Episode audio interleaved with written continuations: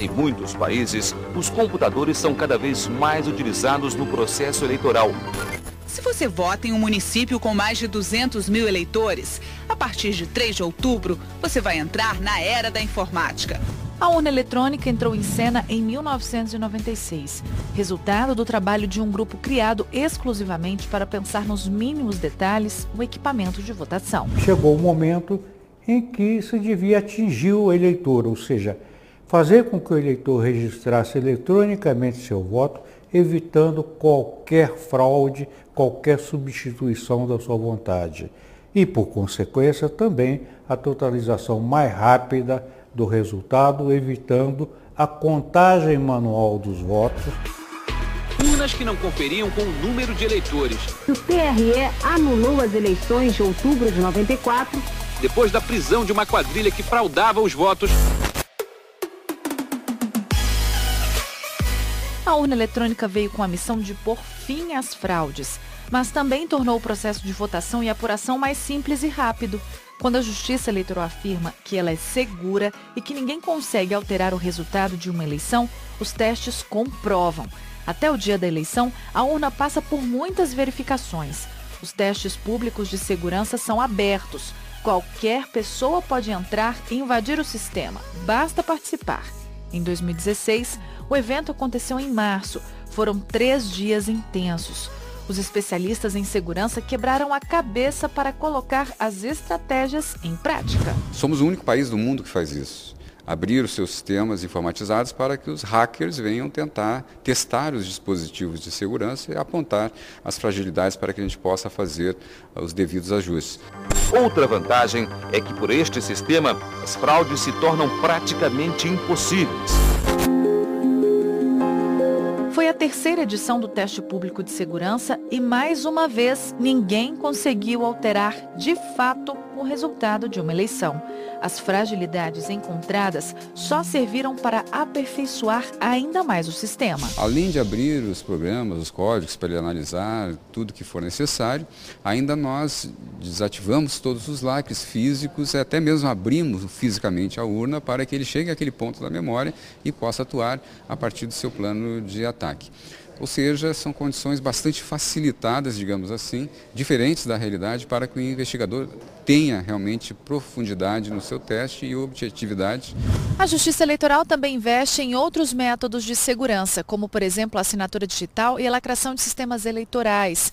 Integrantes de partidos, OAB e Ministério Público podem acompanhar tudo de perto. A gente usa a assinatura digital em praticamente tudo no sistema eleitoral brasileiro. Não só na urna eletrônica, como em todos os sistemas. É muito, muito, muito seguro.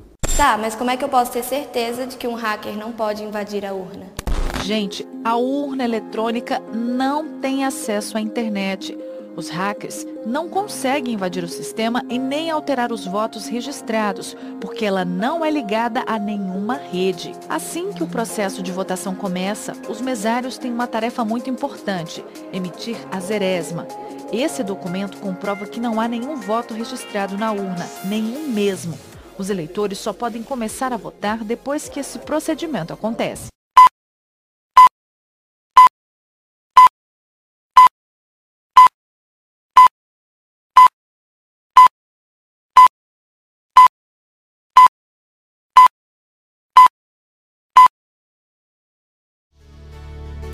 Em muitos países, os computadores são cada vez mais utilizados no processo eleitoral.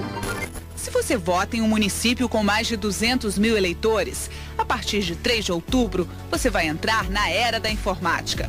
A urna eletrônica entrou em cena em 1996, resultado do trabalho de um grupo criado exclusivamente para pensar nos mínimos detalhes o equipamento de votação. Chegou o momento em que se devia atingir o eleitor, ou seja, fazer com que o eleitor registrasse eletronicamente seu voto, evitando qualquer fraude, qualquer substituição da sua vontade.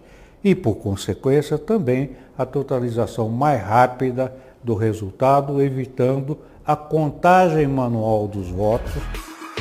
Urnas que não conferiam com o número de eleitores. O TRE anulou as eleições de outubro de 94.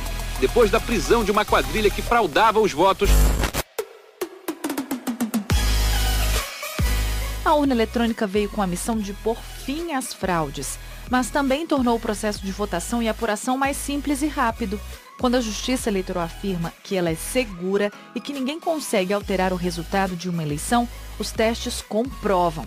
Até o dia da eleição, a urna passa por muitas verificações. Os testes públicos de segurança são abertos. Qualquer pessoa pode entrar e invadir o sistema. Basta participar. Em 2016, o evento aconteceu em março. Foram três dias intensos. Os especialistas em segurança quebraram a cabeça para colocar as estratégias em prática. Somos o único país do mundo que faz isso. Abrir os seus sistemas informatizados para que os hackers venham tentar testar os dispositivos de segurança e apontar as fragilidades para que a gente possa fazer os devidos ajustes. Outra vantagem é que por este sistema as fraudes se tornam praticamente impossíveis.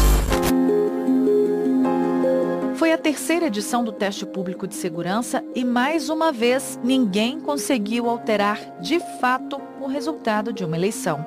As fragilidades encontradas só serviram para aperfeiçoar ainda mais o sistema. Além de abrir os programas, os códigos para ele analisar tudo que for necessário, ainda nós desativamos todos os lacres físicos e até mesmo abrimos fisicamente a urna para que ele chegue àquele ponto da memória e possa atuar a partir do seu plano de ataque.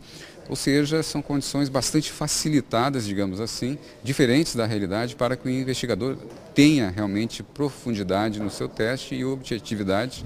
A Justiça Eleitoral também investe em outros métodos de segurança, como, por exemplo, a assinatura digital e a lacração de sistemas eleitorais.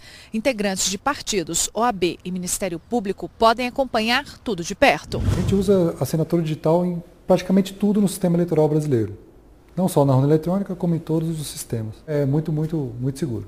Tá, mas como é que eu posso ter certeza de que um hacker não pode invadir a urna? Gente, a urna eletrônica não tem acesso à internet. Os hackers não conseguem invadir o sistema e nem alterar os votos registrados, porque ela não é ligada a nenhuma rede. Assim que o processo de votação começa, os mesários têm uma tarefa muito importante: emitir a zeresma. Esse documento comprova que não há nenhum voto registrado na urna, nenhum mesmo. Os eleitores só podem começar a votar depois que esse procedimento acontece.